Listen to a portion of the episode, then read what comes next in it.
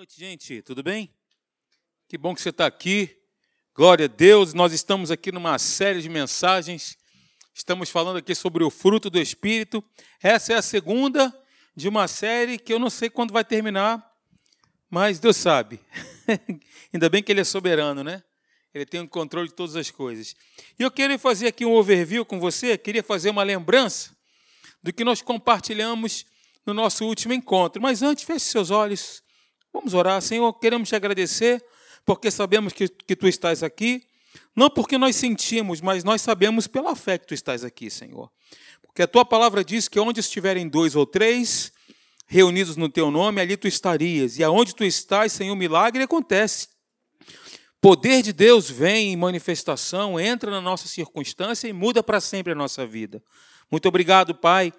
Queremos, ó Deus, que o nosso coração esteja completamente disponível, aberto para o agir do teu espírito, de forma que a tua palavra, poderosa que é, possa cair no nosso coração como semente, no nosso coração como terra fértil e possa produzir muitos frutos para a glória, para a honra, para o louvor do teu nome. Nós te agradecemos em o nome de Jesus. Amém. Aleluia. Quem está feliz aí? Glória a Jesus. Isso aí, gente. Então vamos fazer aqui uma recapitulação. Eu estou falando sobre o fruto do Espírito Fruto do Espírito é sinônimo de manifestação da natureza de Deus. É sinônimo de manifestação do caráter de Deus. O fruto é do Espírito. O Espírito de Deus, com o nosso Espírito, na verdade, somos nós quem produzimos o fruto do Espírito. O fruto é dele, nós produzimos e as outras pessoas se alimentam. Vide a, palavra que está em João capítulo 15 que ele diz, né? Eu sou a videira verdadeira, Jesus, né? Ele disse isso. Eu sou a videira. Vós os ramos, o meu pai o agricultor. Os frutos eles são manifestados nos ramos, né? E assim nós vamos é, discorrer aqui, falar um pouquinho sobre isso. Bem, e aí eu falei no nosso último encontro que o fruto do Espírito, só recapitulando, é a manifestação da natureza de Deus em nós mediante o novo nascimento. O que nos qualifica a produzir o fruto do Espírito é o fato de sermos novas criaturas. Quantas novas criaturas temos aqui essa noite? Glória a Deus. Nascemos de novo, as coisas velhas se passaram, eis que tudo se fez novo, passamos a andar em novidade de vida. Logo, essa é a qualificação para produzir o fruto do Espírito. Nós vamos entender também, queridos, que ao longo, ao longo dessas mensagens, que existe um contraste entre o fruto do Espírito e as obras da carne. Vamos entender também que todos nós aqui somos comparados a uma árvore. Salmo capítulo 1, versículo 3 diz, né? Nós somos uma árvore. E aí nós vamos entender o significado profundo e espiritual disso daí. Então, o texto que está aí em Gálatas capítulo 5, versículo 22 e 23, fala um pouquinho e retrata isso, né? Mas o fruto do Espírito é, dois pontos, amor, alegria, paz, longanimidade, benignidade, bondade, fidelidade, mansidão, domínio próprio. Contra estas coisas não há lei. E outro versículo que está aqui em Efésios capítulo 5, do versículo 8 ao versículo 9, diz: Pois outrora Éreis trevas, outrora, é a nossa condição. Não somos mais. Éramos, amém, gente? Glória a Deus. Porém, agora, hoje, nesse momento, sois luz no Senhor. Sendo assim, andai como filhos da luz, porque o fruto da luz consiste em toda bondade e justiça e verdade. É o fruto da luz, nós estamos na luz. É por isso que está escrito que Ele é o Pai das luzes. O nosso Deus é o Pai das luzes. E nós, como filhos da luz, andando na luz, produzimos o fruto do Espírito, onde pessoas são abençoadas e edificadas através da nossa vida. Irmãos, nós somos Jesus nessa terra. As pessoas elas veem Jesus através do fruto manifesto na nossa, na, na nossa vida na minha e na sua vida. Amém, queridos? Falei também aqui que o fruto do Espírito é a evidência visível, estereotipada, olha só que palavra, hein? Visível, de um poder invisível que atua no interior do cristão, que é nascido de novo. É algo visível, como diz lá, de um poder invisível que atua no interior de cada um de nós. E agora sim, eu queria que você abrisse sua Bíblia, por favor, em Efésios capítulo 2. Você que a tem, por gentileza, abra comigo para a gente consultar junto. Efésios capítulo 2, a partir do primeiro versículo, do versículo 1 ao versículo 3. Vamos estudar a Bíblia juntos hoje? O que você acha? Sim ou não? Gente, eu acredito que a exposição bíblica, que a exposição da palavra de Deus, nós estamos aqui em uma série, né, a Palavra Viva, domingo à noite, e temos falado muito sobre isso, né, o poder que há na palavra viva. A Bíblia diz que Jesus meramente com a palavra expelia demônios, curava os enfermos, manifestava o poder e a glória de Deus meramente com a palavra, e está no singular. Fala da palavra viva de Deus. Então, quando eu creio piamente que quando nós abrimos a palavra de Deus, esse livro não são somente informações sobre Deus, mas eles falam de uma mudança total da nossa vida. Eu creio que essas palavras, como disse Jesus, elas são espírito e vida. As palavras que eu vos tenho dito, elas são espírito e vida. Passará os céus e a terra, mas as minhas palavras não passarão. Jesus disse isso. Eu sou o Verbo de Deus. Ele é a palavra viva e eu creio que a exposição da palavra de Deus ela traz para a nossa vida uma transformação profunda e radical. Você crê assim? Eu creio. Efésios capítulo 2, versículo 1, achou? Pode interagir comigo que eu não vou ficar triste, não. Você achou? Ótimo. Diz assim: Ele vos deu vida, estando vós mortos nos vossos delitos e pecados, nos quais andastes outrora. Ou seja, em delitos e pecado, nós pecados, nós andávamos outrora. Segundo o sistema ou o curso deste mundo, do mundo, ou a forma desse mundo pensar, é a mesma coisa segundo o príncipe da potestade do ar, do espírito que agora atua nos filhos da desobediência, entre os quais também todos nós andamos no passado, outrora, segundo as inclinações da carne. O que é a carne? A carne é um pensamento afastado da verdade. É um sistema de pensar. Não está falando da bios aqui mas fala de um sistema antagônico à palavra de Deus. Há um sistema maligno. Segundo as inclinações da nossa carne, fazendo a vontade da carne e concordando com os pensamentos, fazendo a vontade da carne e dos pensamentos. E éramos, por natureza, filhos da ira, como também os demais. Ou seja, quando nós éramos trevas, nós estávamos atrelados a uma natureza maligna, a natureza das trevas, e andávamos segundo o curso dos nossos pensamentos malignos. Hoje não. Agora não. As novas criaturas não são assim, não pensam e não andam assim. Nós nascemos de novo. Glória a Jesus por isso. Queridos, esse texto que eu acabei de ler com você, indica a condição do nosso espírito, alma e corpo antes de recebermos Jesus como Salvador e Senhor da nossa vida. Agora veja aí, éramos dominados pelos desejos da carne, os nossos pensamentos concordavam com isso, pois a nossa natureza, o nosso espírito, pneuma, estava afastada, a nossa natureza afastada de Deus, condição que é chamada de morte. É por isso que o texto aqui inicia que ele nos deu vida, estando nós mortos. Nós éramos os verdadeiros The Walking Dead, os zumbis. Por fora, vida, vibrantes, mas por dentro, natureza morta, destituída de Deus, afastado da verdade, filhos da ira, da desobediência. O espírito das trevas atuava nas nossas vidas. Hoje não mais. Amém, gente? Glória a Deus. Muito bem, gente. É, voltando aqui para o contexto do fruto. O fruto, ele não nasce da força humana. Ele não nasce da nossa vontade, da força, do nosso esforço. O fruto é uma consequência da essência da árvore e não do esforço do ramo. O ramo vai produzir segundo a natureza que ele está enxertado. O ramo ele vai produzir segundo a natureza que ele está ligado à natureza da árvore. Não existe uma árvore, por exemplo, de uma espécie que produza uma segunda espécie. Não existe uma árvore que você sabe muito bem, estou dando um exemplo aqui, meu Deus, mais que simplório, né? Uma mangueira não pode produzir a bio. Quem conhece a bio? Ah, eu já comi do pé, hein, gente? Quem não conhece a bio? Já ouviu falar numa bio? Quem não conhece a bio?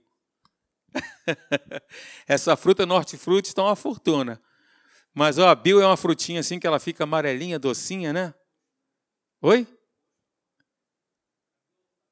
Eu nunca comi, rapaz. A bio roxo eu nunca vi. É mais o amarelinho mesmo. Então, uma árvore, ela não pode produzir se não for da sua própria espécie. Exatamente assim somos nós. E o texto que eu me referi a você em João capítulo 15 fala exatamente sobre isso. Jesus ele faz essa, essa ele usa essa metáfora para nos dar um entendimento mais aprofundado sobre quem nós somos.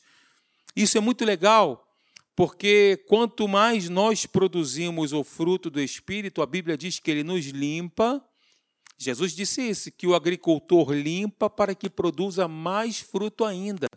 É a famosa poda. As árvores precisam ser podadas, né, para que haja um crescimento uniforme, um crescimento mais sustentável. É assim que acontece. E quando a gente fala de poda, nós estamos falando também de disciplina. A palavra de Deus, ela é espelho para nós, ela é disciplina. Os ensinamentos do Pai são disciplinas para a nossa vida, são padrões. Eu até falei aqui no domingo à noite, né? Para por que, que a palavra de Deus nos, nos foi enviada? Para que nós pudéssemos conhecer a natureza de Deus e também para que nós pudéssemos ter um padrão, seguir um padrão prescrito por Deus, um padrão padronizado por Deus para que possamos seguir. Falando sobre João capítulo 15, do versículo 1 ao versículo 5, eu vou ler para você. Se você tem a Bíblia e tiver vontade de me acompanhar, pode fazer isso. João capítulo 15, do versículo 1 até o versículo 5.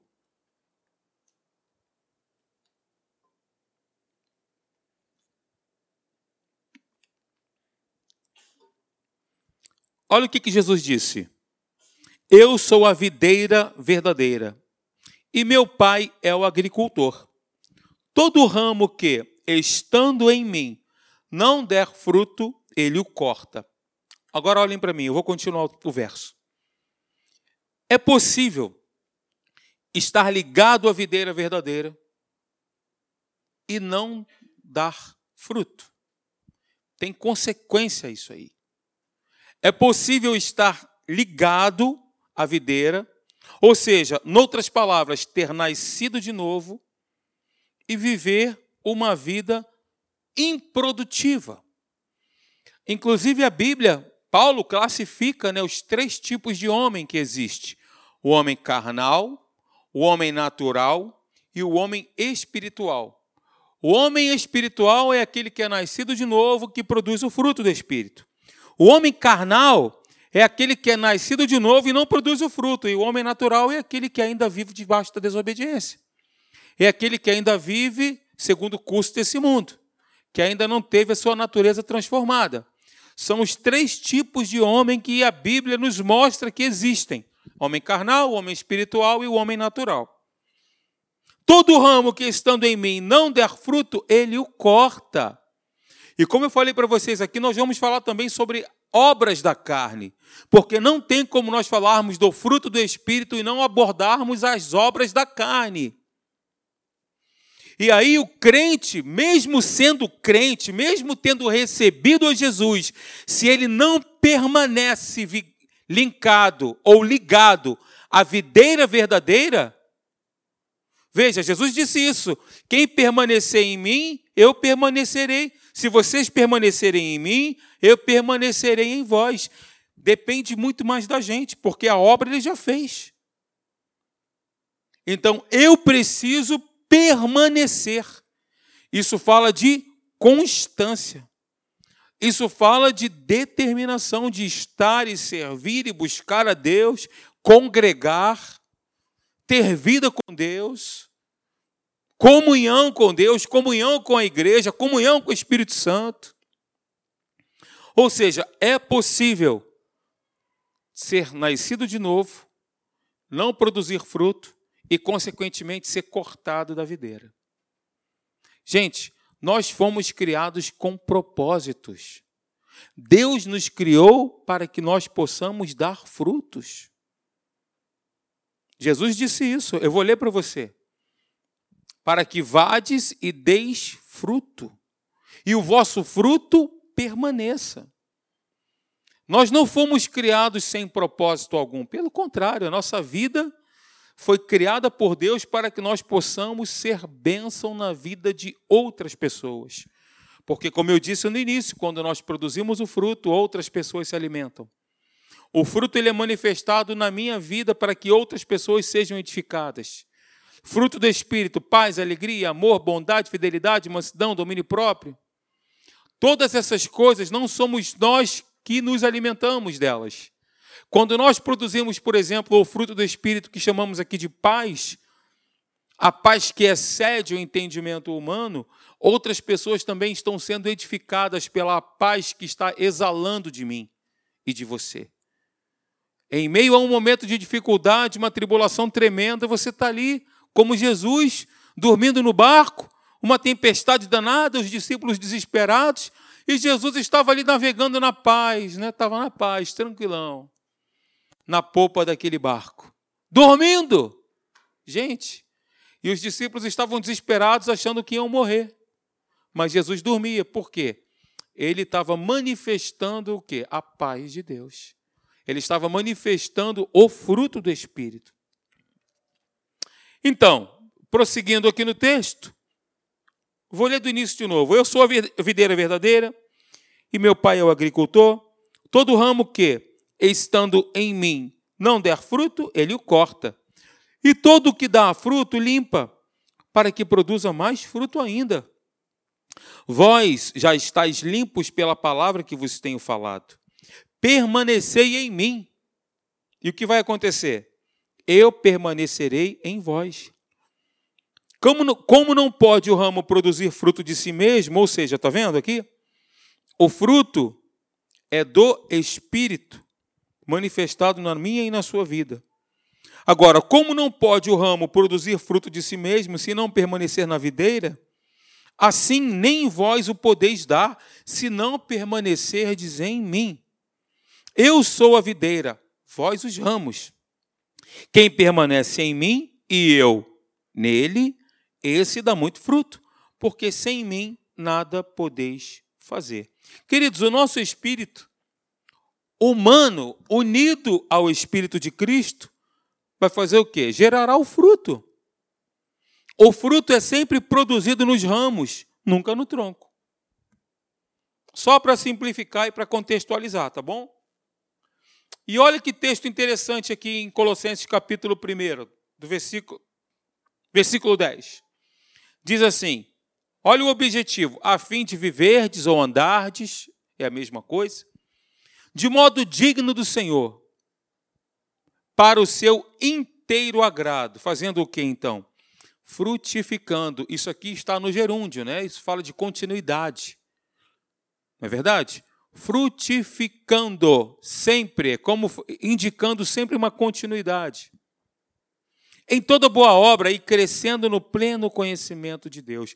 Frutificando, se nós pudéssemos mudar aqui, a forma escrita desse versículo, frutificando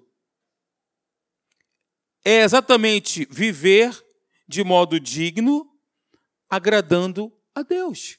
Quando eu frutifico, eu agrado a Deus e eu vivo de modo digno, de forma que esse Deus, no qual eu professo a minha fé, está sendo mostrado para as pessoas através da minha frutificação e da sua também.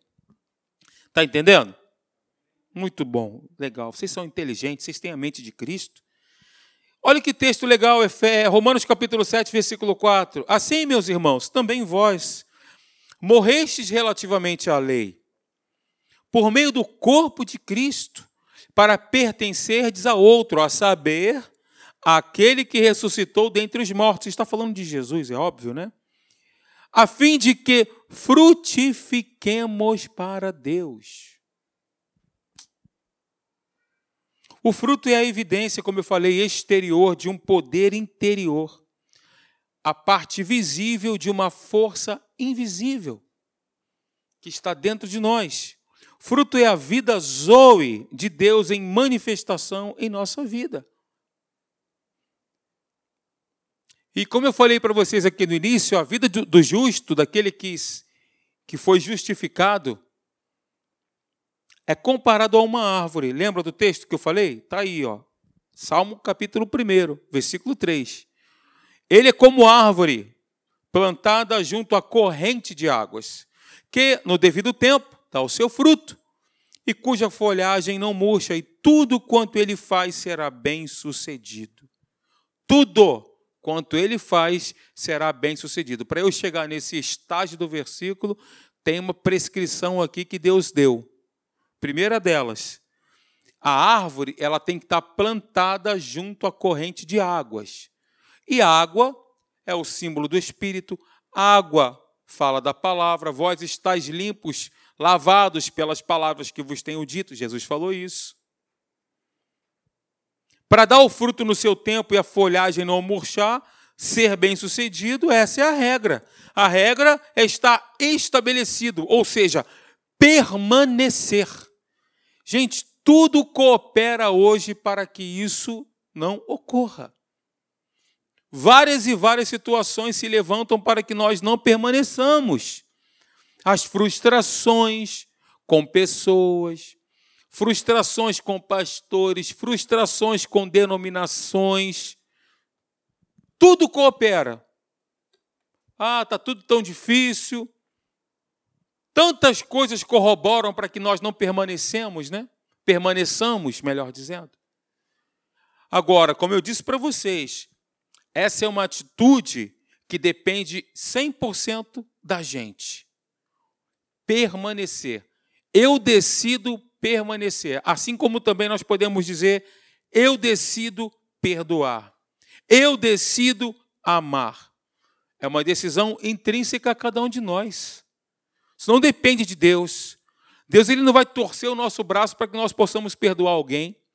Não, nos, não, não vai dar em nós um mata-leão para que a gente possa amar alguém. Né, Tom? não vai fazer isso. É algo que é, como eu disse, intrínseco a nós. Tanto é que Jesus disse, né? Se ao apresentar, quando você for levar ao altar a sua oferta, você se lembrar que o seu irmão tem alguma coisa contra você, deixa de lado a sua oferta. Vai, reconcilia-te com teu irmão, depois você pega a sua oferta e apresenta. Olha só, se nós nos lembrarmos que o irmão tem alguma coisa contra nós, então a atitude proativa da reconciliação é nossa, não é do outro, nem de Deus, muito menos mas é minha e sua. Somos nós que temos que ser proativos e agir para estabilizar e para trazer ali a tranquilidade naquela situação e resolver o problema. Permanecer depende da gente. Graças a Deus que vocês estão aqui permanecendo quarta-feira e tal. É isso aí, gente. É na perseverança que ganhareis as vossas almas. Jesus falou isso. Quem é que tem que perseverar? Somos nós ou Deus? Somos nós. Que pergunta retórica, né? Mas somos nós. Nós que temos que decidir: eu vou à igreja hoje, eu vou congregar, eu vou ler a Bíblia, não estou com vontade, estou cansado, cheguei do trabalho, acordei cedo, abre a Bíblia e começa a ler. Bota um copo de café do lado, lê um capítulo, lê um versículo, mas não deixa de fazer isso. Porque, como eu disse para vocês, o fato da gente estar tá lendo e colocando essa palavra para dentro de nós, ela vai transformar a nossa forma de pensar, gente. transformando a nossa forma de pensar, nós consequentemente mudamos a nossa vida. Os nossos passos, as nossas decisões, nós seremos mais sábios que os nossos inimigos, como diz Provérbios. Amém, gente? Glória a Deus. Deus é bom. Falei também aqui no nosso último encontro qual o principal propósito da árvore, uma vez que nós somos comparados a uma árvore plantada junto à corrente de águas. Então, qual que é o propósito principal da árvore? O propósito da árvore é produzir fruto. E do cristão, olha aí, ó, é manifestar o fruto que existe dentro, dentro dele. As verdadeiras virtudes cristãs são fruto do espírito humano recriado e não do esforço humano, da alma, do corpo, mas sim do espírito humano recriado. Gente, todos nós aqui, sem exceção, eu afirmo isso sem medo de errar, estamos em um processo de construção. Nós estamos aqui lançando alicerces. É isso que a gente está fazendo. Estamos em um processo. De repente você não está onde você gostaria, mas calma. Deus está fazendo a obra na sua vida, desde que você permaneça. Deus ele continua fazendo uma obra na nossa vida, desde que permaneçamos. Desde que façamos a nossa parte. Tem umas doutrinas doidas aí que colocam tudo na conta de Deus. Sem a cooperação humana. A cooperação humana é fundamental. A Bíblia, a Bíblia claramente nos mostra isso. Claro como água. Esse texto de João que eu acabei de ler, João capítulo 15, é um retrato disso que eu estou falando, da nossa cooperação. Quem produz o fruto é o ramo. Se o ramo não produz fruto, o que faz o agricultor? Corta. É assim que funciona. Olha o que Jesus disse. Uma vez que nós somos comparados a uma árvore, olha o que está escrito aqui em Mateus capítulo 3, versículo 10. Já está posto o machado à raiz das árvores. Toda árvore. Olha o texto bíblico, hein? Toda árvore, toda a árvore, pois que não produz o quê? Bom fruto, é cortada e lançada no fogo. Gente, a gente não tem mais tempo para brincar de evangelho, não. Não podemos perder tempo. Essa mensagem é uma mensagem que é um retrato é um retrato daquilo que a Bíblia diz. Já está posto o machado, a árvore, a raiz das árvores. Toda árvore, pois, que não produz bom fruto, é cortada e lançada no fogo. Tem um outro texto aqui em Tiago, capítulo 1, versículo 18, que fala a mesma coisa. Olha só, Mateus, Tiago, Toda árvore que não produz bom fruto é cortada e lançada ao fogo. E tem um outro texto ainda em Mateus capítulo 7, versículo 19, que diz que toda árvore que não produz bom fruto é cortada e lançada ao fogo. Qual é o propósito principal da árvore? Produzir fruto. Nós fomos chamados para isso. João capítulo 15, versículo 16, eu vou ler para você, preste atenção, não precisa abrir não. Mas veja o que, que diz o texto bíblico. Diz assim: Não fostes vós que me escolhestes a mim. Pelo contrário, eu vos escolhi a vós outros e vos designei para que vades e deis fruto, e o vosso fruto permaneça, a fim de que tudo quanto pedirdes ao Pai em meu nome, eu vou-lo conceda. Ou seja, nós fomos criados, designados para que possamos ir e dar fruto, e o nosso fruto possa permanecer. Diante disso, olha o complemento do texto bíblico, porque nós sempre pegamos a última parte: tudo quanto pedirdes ao Pai em meu nome, eu vou-lo concedo. A gente sempre pega essa última parte. Mas para que isso possa ser uma realidade na minha e na sua vida, nós precisamos ir, dar fruto e o nosso fruto permanecer, a fim de que tudo quanto pedirdes ao Pai em meu nome, ele vos conceda, ele, ele vô-lo conceda. Veja, não adianta. Nós precisamos produzir fruto para que a última parte do texto possa ser uma realidade e se cumprir na minha e na sua vida. Nós fomos designados, queridos, para ser Jesus na terra, como eu falei aqui. Para mostrar a natureza do Pai frutificando o fruto do Espírito e alimentando, abençoando as pessoas. Então, produzir o fruto do Espírito é andar no Espírito. Gálatas capítulo 5, versículo 16 diz: Andai em espírito, e assim sendo, esse é o complemento, andai no espírito e jamais satisfareis a concupiscência da carne. Andando no espírito, eu não dou lugar às obras da carne. Se eu ando no espírito, eu jamais irei satisfazer as tendências da minha carne, os pensamentos malignos, ou a concupiscência da carne. Romanos 8,13 diz: Porque se viver de segundo a carne, caminhais para a morte. Romanos 8,13: Porque se viverdes segundo a carne, caminhais para a morte, mas se pelo Espírito mortificardes os feitos do corpo, certamente vivereis. Nós estamos muito acostumados a ouvir um evangelho Aquele evangelho não é o evangelho, não estou me referindo ao evangelho triunfalista, não. Aquele evangelho, nós somos mais que vencedores, aleluia, glória a Deus, é isso mesmo, está tudo certo, somos sim, porque está escrito. Mas nós precisamos ouvir e reter no nosso coração que nós fomos designados para darmos fruto, para produzirmos o fruto do Espírito Santo.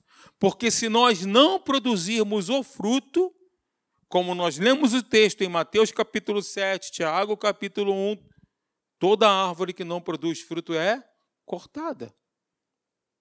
Amém, gente?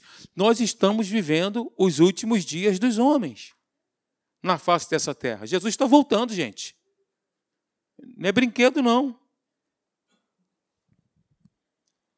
E aí? Vamos? Com certeza. Quero finalizar com essa frase: diz assim: ter uma vida frutífera é a mesma coisa que andar em santidade. Hum. Andar no espírito, frutificar, é igual a não satisfazer a concupiscência da carne. Ter uma vida frutífera é a mesma coisa que andar em santidade. Ah, Deus perdoa, sim, claro desde que você se arrependa, dê meia volta e continue caminhando em direção ao autor e consumador da nossa fé. Deus perdoa. Existem situações que nós premeditamos, queridos. A gente precisa, como eu disse para vocês aqui, o, o fato de permanecer, o fato de continuar firme, o fato de continuar ali, ó, naquela constância, Aquela continuidade depende exclusivamente de cada um de nós. Não de Deus, mas exclusivamente de cada um de nós. Queridos, satisfazer a concupiscência da carne é pecar, andar pecando. Tem um texto em Tiago que eu vou projetar para você, que diz assim: ó, ao contrário, cada um é tentado pela sua própria cobiça, quando esta o atrai e seduz. Então, a cobiça, concupiscência, depois de haver concebido, dá à luz o pecado. E o pecado, uma vez consumado, gera a morte. Nós lemos então, só quero te lembrar aqui, ó, esse texto. Esse texto aqui, ó. Mateus capítulo 3, versículo 10, já está posto o machado à raiz das árvores. Toda árvore pois que não produz bom fruto, é cortada e lançada no fogo. E o outro texto que está em Romanos, em Tiago também, que fala exatamente a mesma coisa. A árvore foi criada, desenvolvida, feita por Deus para que ela possa produzir fruto. Toda árvore que não produz bom fruto é, é cortada e lançada no fogo. Amém, minha gente? Glória a Deus. Eu queria que você ficasse de pé.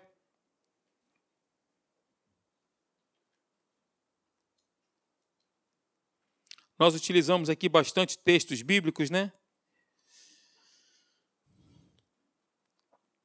A palavra de Deus, como eu falei para vocês,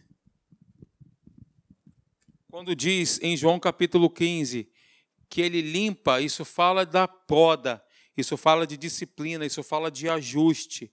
A todo momento nós precisamos nos ajustar. Nos ajustar à palavra de Deus, não a palavra de Deus a nós, e sim nós a ela. Nós vamos ajustar a nossa vida conforme aquilo que está escrito, e não aquilo que está escrito a nossa vida. A palavra de Deus ela é a moldura e nós, nós nos encaixamos a ela. Amém, gente?